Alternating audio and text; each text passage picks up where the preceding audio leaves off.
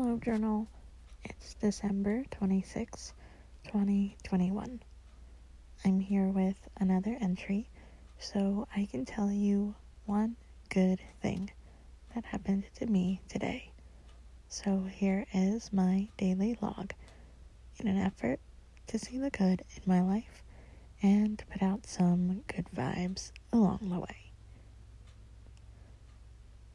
Today, today,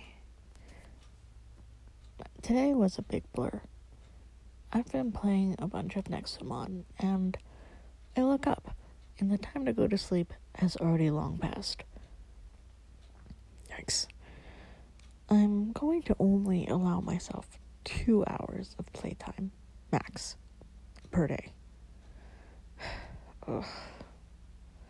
The good news is, though, today I had a really brief call.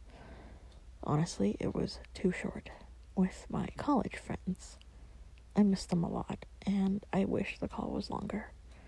But we are tentatively planning a trip for October 2022, and that's really something I'm looking forward to.